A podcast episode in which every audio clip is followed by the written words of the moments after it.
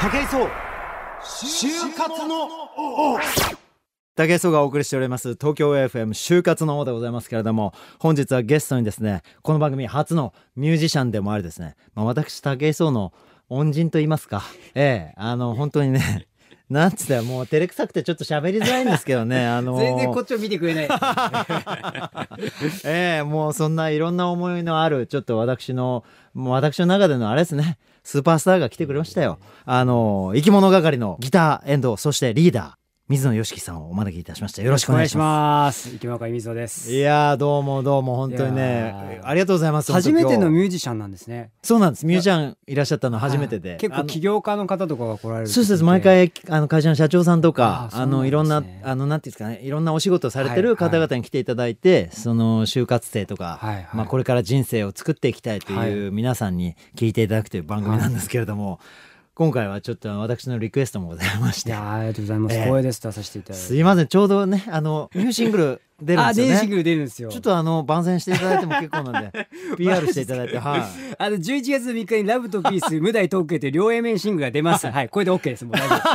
もうもうこの話 OK です。あそうですか、はいありがとうございます。えー、そんな水野さんなんですけども、生き物係さんね、もう誰もが知っている国民的なね、三人組でございますけれども。ありがとうとかもね、はいもう本当にね、ちょっとアンセム的になってますいやもうね本当武井さんにははい生き物係をすごい大切にしてくださっていて、はいあのそれこそ最初の出会いで言うと、はいそれこそデビュー前じゃないですか。そうですね、は僕らが神奈川の海老名厚木で路上ライブをやってる頃からい。そうですね。武井さんは僕らのことを見てってくれたらしくて、えーそうなんですね。で10年後帰ってきたら、はいファンの方が百獣の王になって帰ってきたみたいな、そうなんですよね。そういう出会いだったんで、そうなんですよ。だから本当にこれちょっとね、なんかそこからちょっとちょっと話しましょうかね。はいはいなんか俺があのまだ30歳過ぎぐらいの時ですよ。あのー何にも仕事がなくてですね、はい。まあ仕事もらった仕事を全部あの蹴飛ばしちゃうっていうどうしようもない人間だった時期がありまして、は あのもう好きなことやりたいのにできない、うん。うんでやらなきゃいけない仕事がもうお億劫で。はいはい。なんで俺こんなことやってんだとこんなことやるために生きてんじゃないのにって、はいはい。もっと俺にはこんな夢があるのにとか思ってた時期で、はいはいもう日本合わねえやと思って、はい。アフリカに行こうと思ってたんですよ。で本当にあの口座に残してた はい。18万円っていうね、はいはいはい。と当時アアフリカ行きのチケットの往復代がそのぐらいでネットであったんで、あなるほど。それを貯めてたやつを下ろそうはい。とまさに銀行に行こうと思ってはい。しょうがねえその前に腹減ったっつってハンバーガー食ってたんですよ駅のデッキみたいなところで。はい そしたらあの3人のお姉さんとどこの駅か分かってきますけどねだんだんね、はい。分かってくるんですけどその辺でライブが始まりまして、はい。最初ちらほらみたいな感じでうん。こうなんか、でもまあだんだん人が集まってきて、はい。でわーっと歌い始めて、うん。女の子がえらい元気に歌うわけですわ、はい。た楽しそうな顔して、はい。タンバリン持って、はいわちゃわちゃ動き出すわけですわ。それでもうなんか俺その頃人生がつまんねえやとか、はい。でその頃でももう陸上の日本チャンピオンにもなってて、うん。でゴルフでアメリカ留学し終わって、はいでまあまあ実績はまあまあって実績はあるけど、でもただ単にお仕事っていう意味で、うん。あの社会的なね、うん。お仕事っていう意味で自分の能力をそこに使えないっていう状態で、あのいろんなものは持ってたんだけども、うん。使う場所がないっていう状況だったのに拗ねて、世の中のことをあまり見ず、うん。つまんねえな日本はって言ってた時期だったんですね。すごい僕今考えたらどうしようもないやつだったなと思うんですけど そこでその女の子と、まあ、お兄さん2人が、はい。お兄さん2人はまあまあおとなしそうにこう聞いてたんですけど、はでも女の子はとにかく今よりもちょっと高い声でねああそうかもし結構ビブラート聞かせて、はいはいはい。今の歌い方と少しねはい。ちょっとまだ若かりし覚えてらっしゃいますね。の、はい、なんかすげえ鮮明に覚えてますけど、はい。あの元気に歌ってる姿を見てあんな売れてもまあねこんなこと言ったらあれだけど、ええ。売れてるわけでもない。なんか路上で、はなんか音楽やってるような女の子が、はい。あんな楽しそうに何にも多分お金もないだろうしなんか、はい。そんなにあれですよなんか 今、まあ何もなかった今みたいな衣装じゃないちょっとね、破れたジーパンみたいの履いて歌ってた時期だったんですよ、ちょっとねサイズもまだ合ってないのかなみたいなちょっと サイズ小さそうだなって思うようなジーパンで歌ってた時期だったんですよ。はい。ちゃんが T シャツ着てみたいな、それでなんかあのその頃に見たからこんなに楽しそうに歌うだけのことをこんな楽しそうにやってる女の子が、うん。俺よりもだいぶ年下の女の子がいるのに俺はいろんなものを頑張ってきたのにつまんねえって言ってこの日本とか地球の楽しむ力が圧倒的に負けてると思ったんですよその時に。あそれがもうショックでーはい。いや俺もう一回ややらないとと思って、はいはいなんか楽しいと思うことをやってたはずなのに、はい。なんでこんななっちゃったんだろうって思わされたんですよそこで。それは全然その頃は別に生き物係のファンでもなかったし、はい。生き物係ってものすら知らなかった時だったんで、変な名前だなと思ったりとかしながら、いはい。はいはいやでもすごいことだなと思ってちょっと途中で泣いてたんですよね俺。あそうなんですか？はい、でもそれがもう鮮明に記憶にあって。はい。でその後あの2年ぐらい後かな分かんないけど、ん。2年も経ってないかな NHK ではい。皆さんがこ音楽番組でね。うはそれ多分全国放送初いめてそう初ですよ。原告放送初登場はい。みたいなこと言って「生き物係さんです」って言われてはい。ポンと3出てきた時はあれ？と思ってうん。あの時の子じゃないかなと思ってはい。わすごいと思ってメジャーデビューしたんだと思って うわっって思って、はい。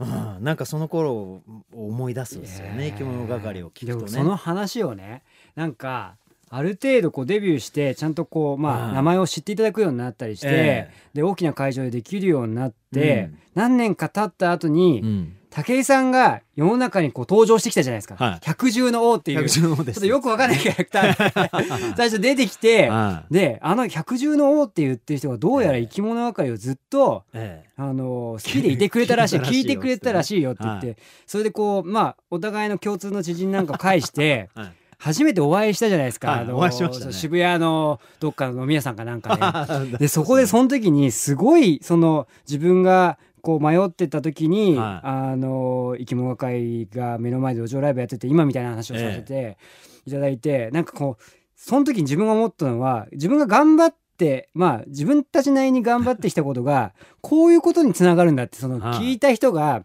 何かパワーをプラスになって、うん結局こう、まあ、僕ら口ではライブでよく、まあ、自分たちの曲が何か皆さん聴いてくださる方のプラスになればみたいなことを口では言うけど、うんなかなか本当にそうなってる現場を見ることってはいないんですよ。そうですね。でなんか結晶のような存在の人が 目の前に現れてはい。すごく励みになったのをええ感じましたけどね。そうですね。あのちょっと俺も軽く泣いてますけど あの本当にねあの俺芸能界入る前も俺本当にお金もろくになくてでも今思ってることとかこんな武井壮今の武井壮みたいになりたくてあのいろんな力をこう溜め込んでた時期で、あのただ社会的には働いてないとか、はいはい。あのそんなことをしてて大丈夫なのとか、うん。いろんな人にこう言われて、うん。自分の中でも悩んでた時期だったんですよ。うん。本当にあのこのまんまでいいのかなとかはいはい。こんな芸能界で成功するなんて思ってるけど本当にやれんのかなとかもう不安しかなくて、うん。でもやっぱり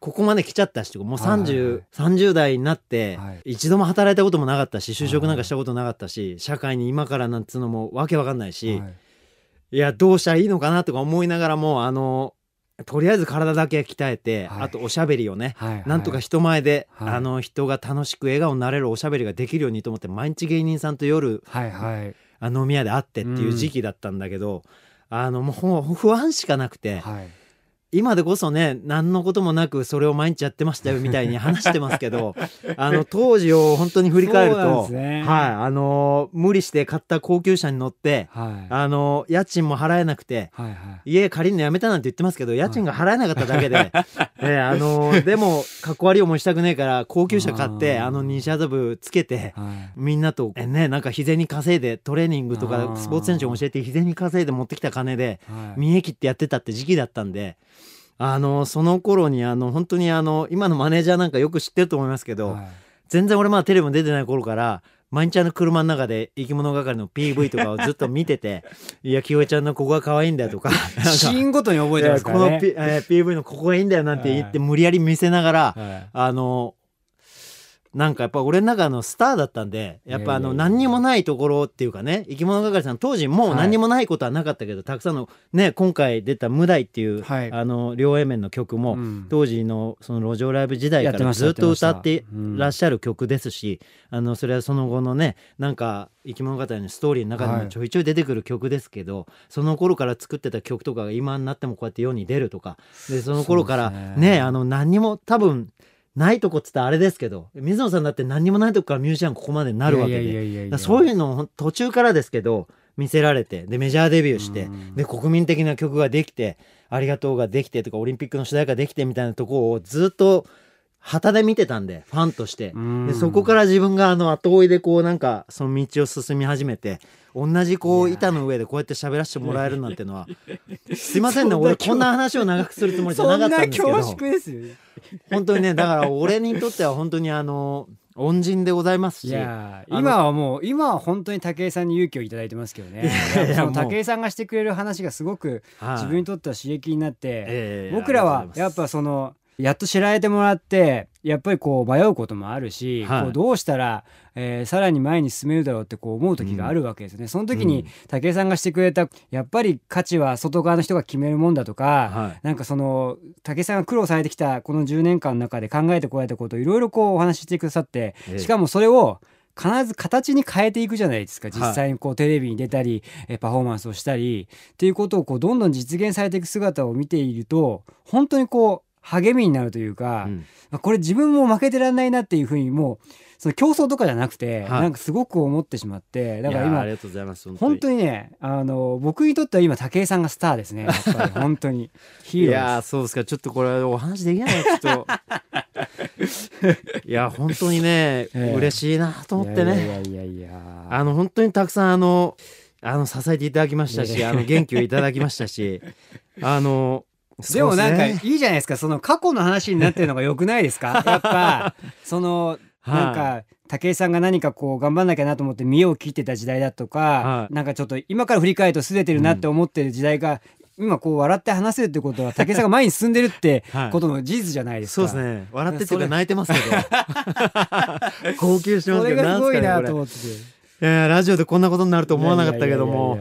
いやでもそのぐらいやっぱりあの僕にとっても本当に思い出深い。うん。あのもう本当に10年ここ10年ぐらいあの僕の人生をですねかなり大きなウェイトを占めてうん。あの支えていただいたあの3人組の皆さんで本当にその曲を本当に3人でお作りになっていらっしゃってですね、あのみんな作詞作曲しますもはい。んね。そうですそうで。ですその曲どの曲にもあの思い入れのあるものがありまして。がとうございます。はいあのいろんな場面でいろんな曲に助けていただいてるんで あのどの曲にも詳しいですからね。ええ、12時間喋れるぐらいはい1曲ずつにエピソードがある僕僕らぐらいより詳しいですからね。そうかもしれないですね もうぶっちゃけね、はい。えー PV の撮影場所まで全部知ってるってね そんなファンもねなんかあの生き物係ファンはたくさん多いんですけど、はいえーなんか芸能人では俺がナンバーワンじゃないかって自負してるんですけどねねだから生き物係さんもでも、頭からこんなことじゃなかったわけですもんね。あのーそうですね。いろんなことありましたよね。どうんいろんなことありましたね。まず水野さんなんでミュージシャンにみたいなところはあるんですか？ああこれは、はい。えっと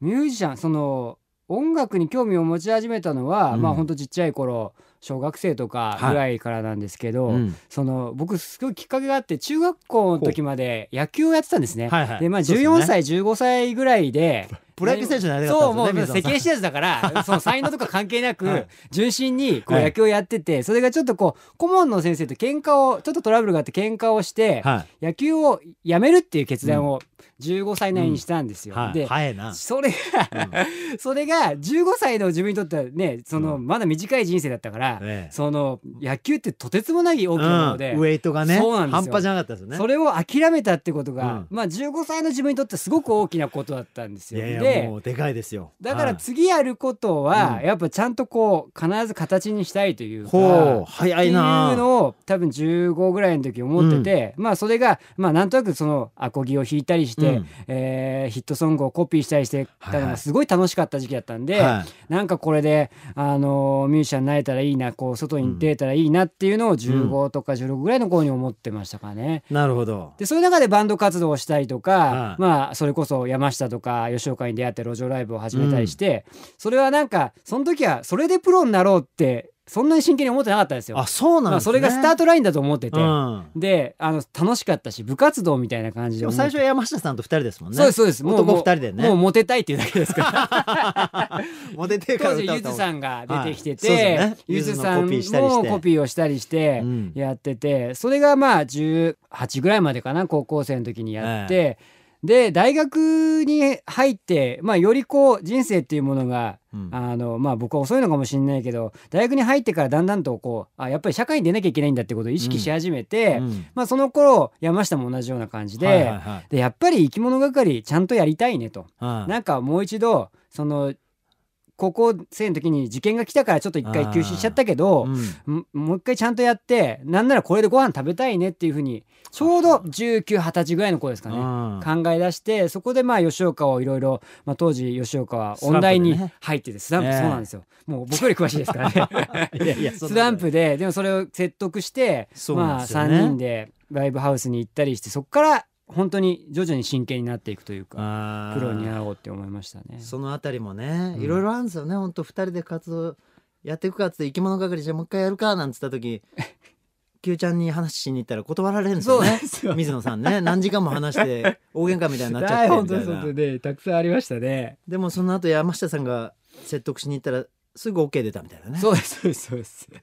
どうななんかこう、あの雰囲気が違うんですね。キャラクターの雰囲気がね。全然違いますね本当ねね、思春期の娘とお父さんみたいな感じの関係性なんで。水野さん結構熱いですもんね意外とねまあなんかぶつかっちゃうんですよね。ええで山下はこうスッスッってこうなんで受け流すのがうまいですから、ねそれが多分吉岡のこうなんかああリラックスさせてもらえるみたいな感じにつたなんかつながったんだと思うんですけど。なるほどね。はいがねいろんなそこを経てはい。生き物係を再結成し、うん。そこからだってねままあまああれですよね。3年ぐらいかかりましたかねデビューまで。そうですよね、はい。その間ってどんな感覚なんですか？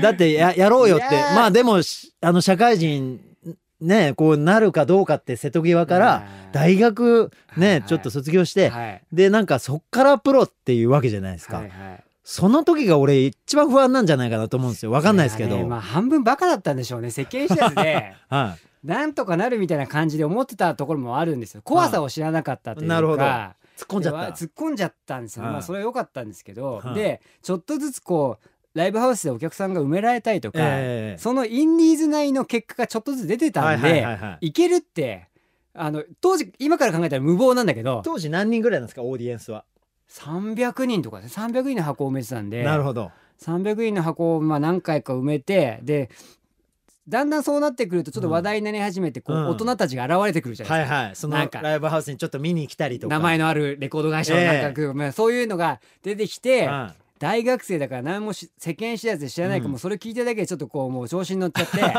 いや俺らいけんじゃないかいけんじゃないかって思ってたから特にまだね今よりあれですもんね。音楽業界がまだ活気のあった時期でどんどんデビューさせて売っていこうよっていう。CD たくさん売れた時代に青春時代を過ごした不幸な世代なんで。それに夢見て入ったらそんなに売れなかったみたいな。いやそれでも売ってますから いやいやいやねいやいや。そんなところから、はい。もう一番のきっかけはそのプロとしてあうの、ん。行け始める一番のきっかけって言ったら何ですか？い、やーでもそんなにうん。実は生き物界って、うん。あの今でこそよくねなんか登場するときにテレビとか登場するときに、ヒットソング満載の生き物界ですとかってこううん。なんか大きく言われるけども。言っていただけるんですけどはい。実はブレイクポイントがあんまなくてデビュー曲の桜だけ桜。はい。でもあれも例えばオリコンで言うと17位が最高位なんですよ。ああそうえベスト10にも入っ17てる位最高でしたっけ？ベスト10も入ってないんですよ。あらだからそんなにこう大ヒットなわけじゃなくて、はいでもそれでちょっと名前を知っていただいて、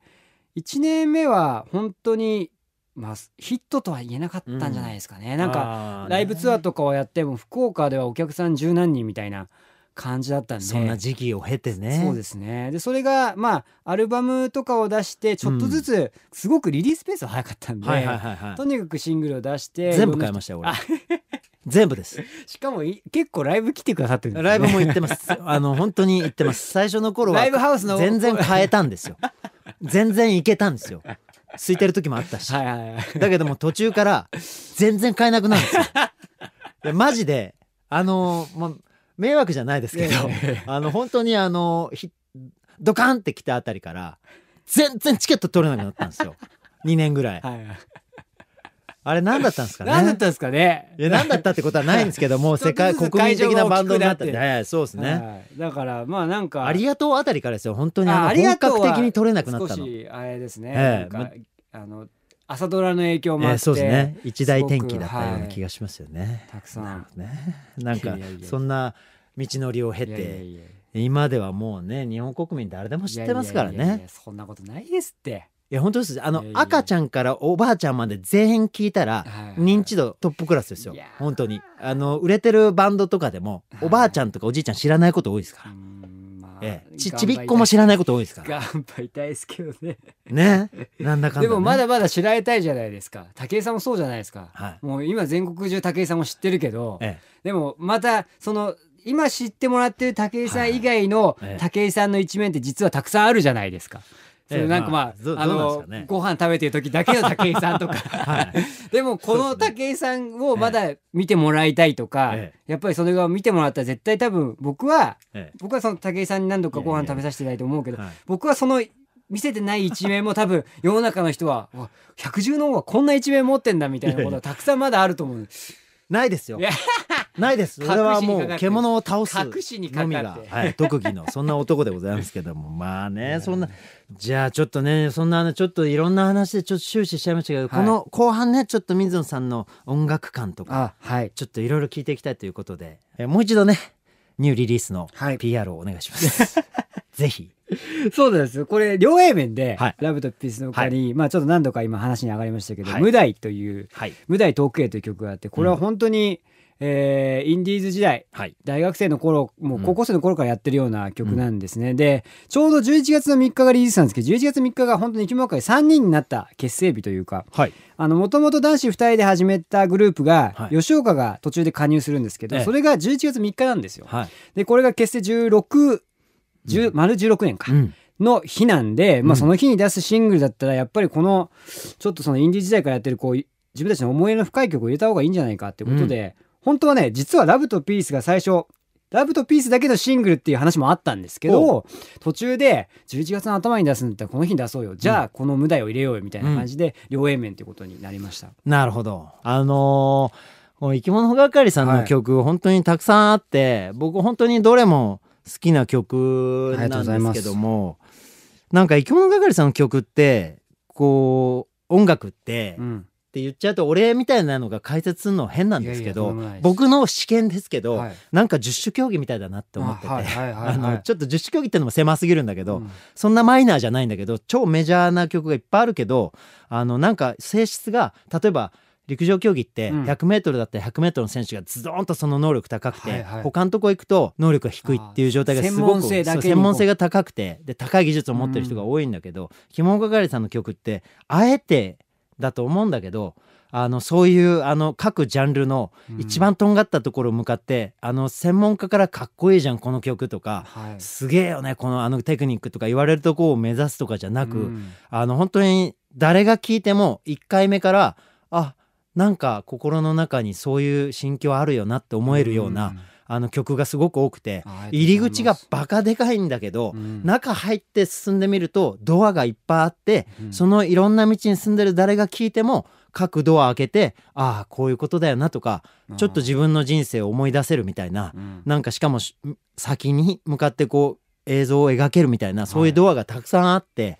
俺も実際にその同じ曲をね、はい。あの多分何千回も聴いてると思うんですけど、そんな中でいろんな人生のこうフェーズがあったのにもかかわらずそのどの時にも聴ける曲がすごく多くて。本当に自分の中にもたくさんのこうドアがあるのに、うん。その時にあ前のあの曲があの時は苦しい時に良かったのに今楽しい時に聴くとこんな風に聞こえるんだって曲がたくさんあってね、そういう意味で多分あのヒットチャート17位だとしても あの多分人が聞いてあ生き物係さんの曲だっていうのがもう一発で分かって、で生き物係さんのあの曲いいよねって言える曲がたくさんあるっていうのが理由じゃないかなって俺はいやーなんとなくすごい嬉しい感じてんですけど。ですね。なんかその入り口広くっていうのはすごくうん。やっぱり3人とも意識していて、はい。やっぱりこれすごい語弊のある言い方なんですけど、はミュージシャンに評価されるっていうことは、もう考えないでいるんですよ。ほでこれまあすごい語弊のある言葉ですけど。これって勇気じゃないですか？結構ある意味。勇気がいることかもしれないですね。はい。やっぱり僕らはあの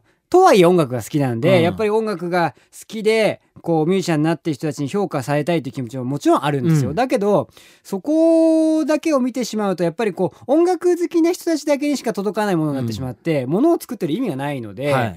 やっぱりそれは全然音楽詳しくない、まあ、それこそ田舎の漁村のおじいちゃんおばあちゃんが聞いても、うん分かるようはない。ものだったり、その人たちが感情移入できるようなものだったりじゃないと、うん。世界を変えていかないので、はい。やっぱりそういう意味ではとにかくあの自分たちができる限りの工夫をして入り口を広くして、うん。とにかくいろんな人に聞いてもらう、はい。でもうすもうさらに一歩先に進めば歌ってもらう。うん。もう自分のものとして歌ってもらう。カラオケでももちろんいいけど、その別に声を出して歌うんじゃなくて自分のことだ。この曲は自分のなんか大切な一言のことを思い浮かべるとか、そうやって重ねてもらえるだけぐらいまでいければ多分曲はその人にとっては名曲になるんで、はい。なんかそれをすごくいつも考えて、そうですね、うんやってますけどね。だからなんか俺以前だ前ですけど音楽専門雑誌のインタビューで多分水野さんだと思うけど、みんなのインタビューみたいのが載ってる雑誌で、はい。似たようなことをおっしゃってることがあって、それを読んでその時俺まだテレビとか出てない時期で、ああそうだよなと思ってあの今も俺結構芸能界で番組とかで喋ってよく喋ることあるんですけど、うん。俺スポーツやってる時の僕はやっぱ誰も俺僕のことを見たいと思ってる人がいなかったから、うん。スポーツの能力は高かったけども、価値はなかったと思ってるんですよ。だけど同じような能力からスポーツやってる現役の時より今は能力落ちてるのに、うん。たくさんの人が僕のことを見てくれて、はい。僕がやってるスポーツをすごいとか楽しいとか、うん。うん。元気出たとかって言ってくれてるっていうことが起きてんですね。うんうんうん。ってことは俺力落ちてんのに、うん。世の中の人から何千倍も何万倍も評価していただいて、うんうん。価値を与えていただいてると思ってて、うん。だからやっぱ音楽も同じようなことなのかなって僕その時思って、うん。あの音楽もすごい名曲を部屋で一人で弾いてたって価値が少ないじゃないですか。そうなんですよ。だけど本当に1,000万人の人とか1億人の人がみんな知って聴いて歌ってくれたらその分全部その曲の価値になるじゃないですか。うん。だからなんか俺そういうことだと思ったんですよ。そのインタビュー見て。で俺は絶対有名になってあの有名になってって言い方おかしいけどたくさんの人が楽しめる形でうん。自分の特技とか自分の好きなものを提示できなきゃ自分が積み重ねたものの価値なんて低いやって思った時期があってそれが未だに心に残ってるから、はい。あのやっぱりスポーツってたくさんの人に見てもらわなきゃ価値がないと思うし、うん芸能もトークもたくさんの人が聞かなきゃそうなんですね。何にも楽しんでいただく人がいないっていうのがあったんでね。それもね俺多分もしかしたら生き物ガゲさんから教わったことかもしれないなと思って。自分の人生のテーマでもあるんだけども、うんそういうことがありますよ。水野さんこう曲作る時みたいなのね。はい。でもすごい不思議ですよ。その本当に今ちょっとこう話出てきましたけどは本当に部屋で作ってるわけですよ曲を誰もいない部屋で、で自分しか知らないメロディーなんですよその段階では、うん。でその瞬間どんなに僕が可能性をみその曲に感じてね、うん。あこれいいすごいいい曲できたって思ってもその段階では何の価値もないというか、そうですね。でそれがその自分しか知らなかったメロディーが、うん。北海道から沖縄で下手したらもう海外まではい。多くの人のところのカバンの中に入ったりとか、うん。その女子高生が自分がこう誰にも言ったことのない、うん。そのクラスメートに対する思いとそれがつながったりとか、うん。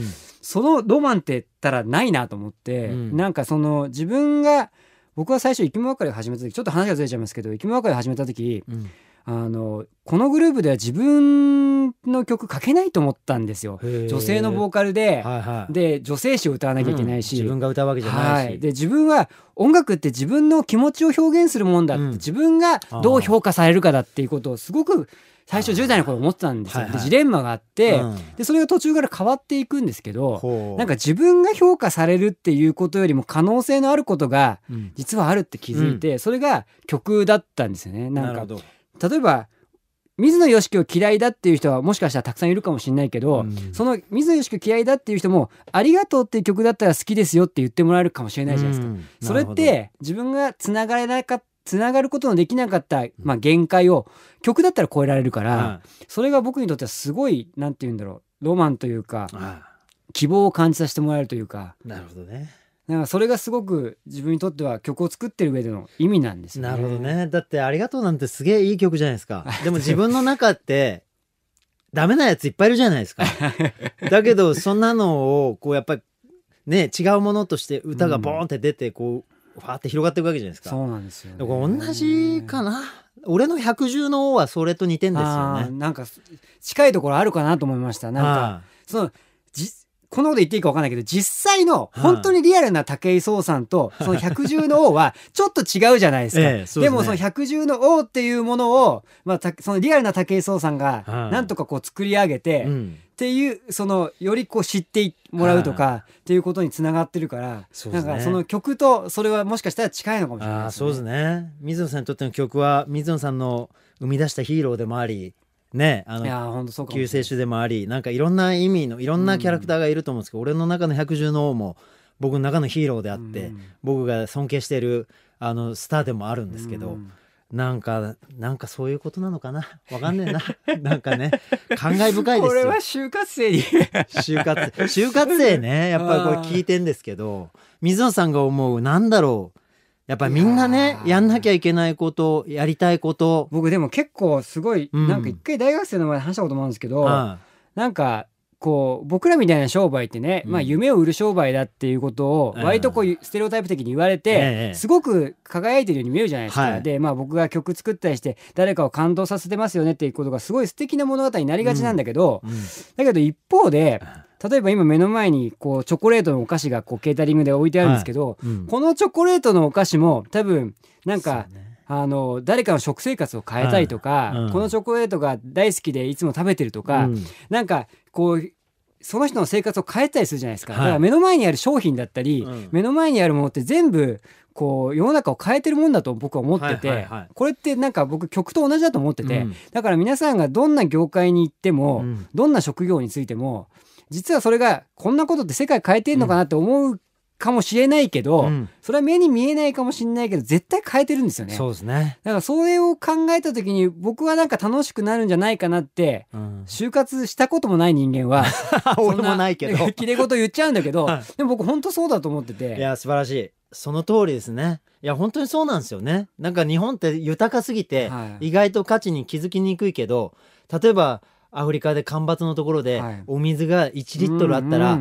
何百人も助かったりするわけじゃないですか、あのワクチンがね、うん。あの1,000円分あればとかっていうことがあったりするけど、我々の世界も、まあ、それとは全然違う豊かさを持ってるけど、うん。目の前にある一つ一つに本当に全部ちゃんと価値があるじゃないですか。だからそこをお仕事って何かを作るもんだし、うん。絶対どれかを動かすもんだしお届けするもんだしってことじゃないですか。僕はなんかそんな風に思っちゃはい、ってて、だからぶっちゃけ全部夢みたいなもんなんですよね。本当そうなんですよね。いや本当にそうですよね。意外と僕、まあ、そのいろんな仕事の方にこうお会いするときに、うん。やっぱり結構同じぐらいのテンションで語るんですよね、うん。自分が作ってる商品だったり、はい。自分が作ってるそのなんだろうな企画だったりについて、そのやっぱりこう曲を作る時にミュージシャンがあの持つ熱と同じぐらいの熱、うん。全然違う商売なんだけど、いう人が多くて、うん。なんかやっぱ絶対つながってんじゃないかなって本質は。そうですよね。でそうやって若い頃って気づかないじゃないですか。だけどこうそれを例えば水野さんだったら曲作り続けてきて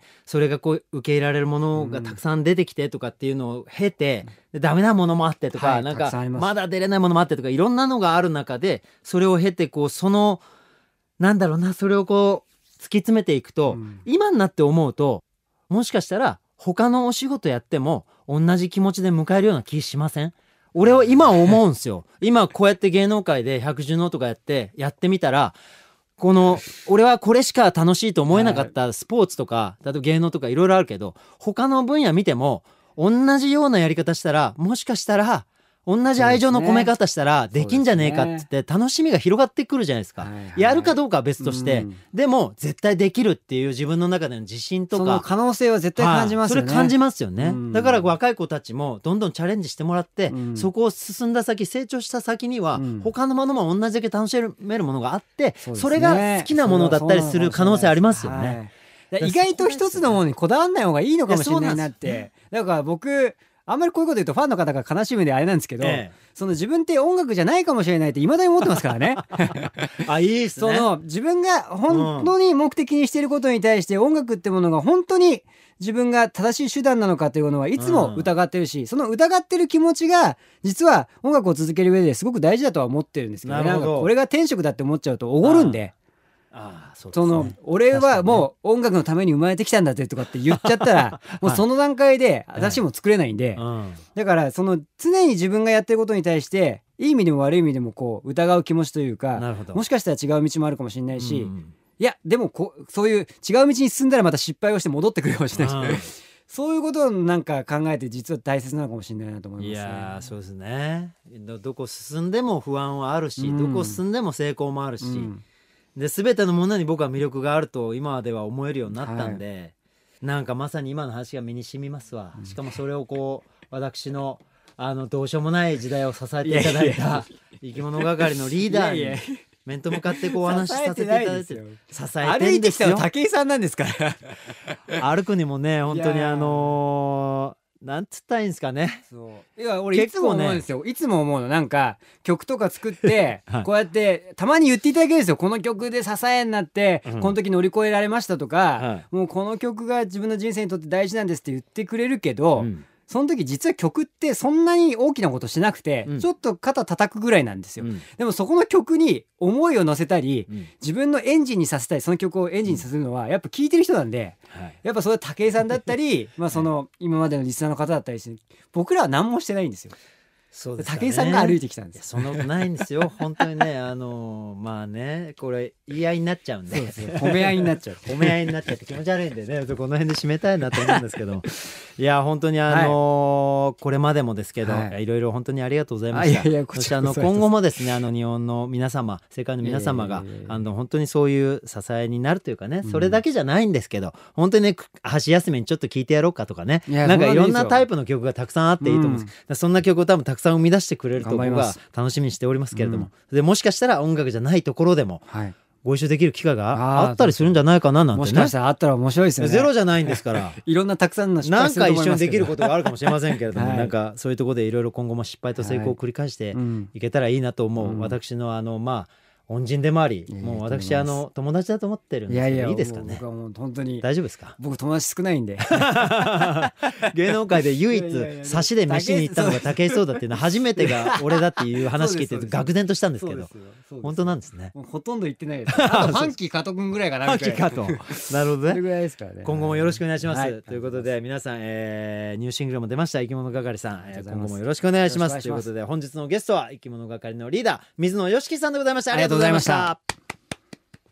武井壮就活の東京 FM 武井壮の就活のそろそろお時間となりました。番組では皆さんの声を大募集中でございます。就活の番組ホームページの、えー、メッセージフォームから、えー、メッセージなどバンバン送ってください。よろしくお願いします、えー、今日はもう水野良樹さん来ていただきましたけど生き物係。私の本当に恩人でございます。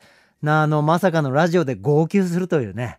えー、ちょっとお恥ずかしい姿をお見せしましたけれども、あの、本当にあの、人生っていうのは、あのいろんなことありますけど、感慨深いもんだな。言葉にできないな、なんかな。